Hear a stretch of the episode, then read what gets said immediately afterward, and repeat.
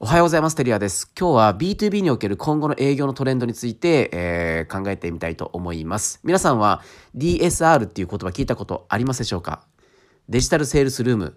ーディールルームと言ったりもするんですけども、簡単に言うとデジタル上で、えー、見込み客と商談するデジタルスペースのことです。まあ、そこではあの、まあ、簡単に言うと通常は、えー、商談するってなった場合クライアントの会議室とかに行って、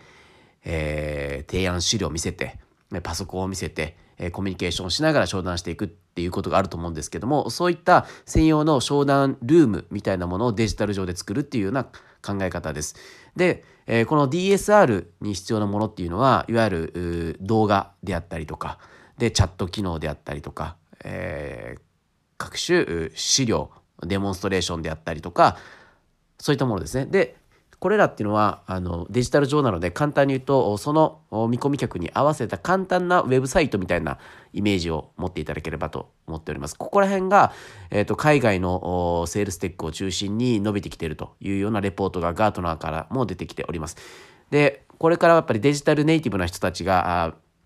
営業 B2B においても商談相手になってくるのが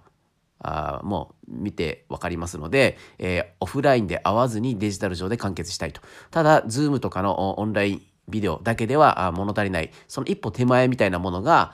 今後は主流になってくるかなと思われますので、えー、皆さんもぜひ DSR を構築してみてはいかがでしょうか。僕らも、えー、着々と準備を進めております。はい、今日も一日頑張っていきましょう。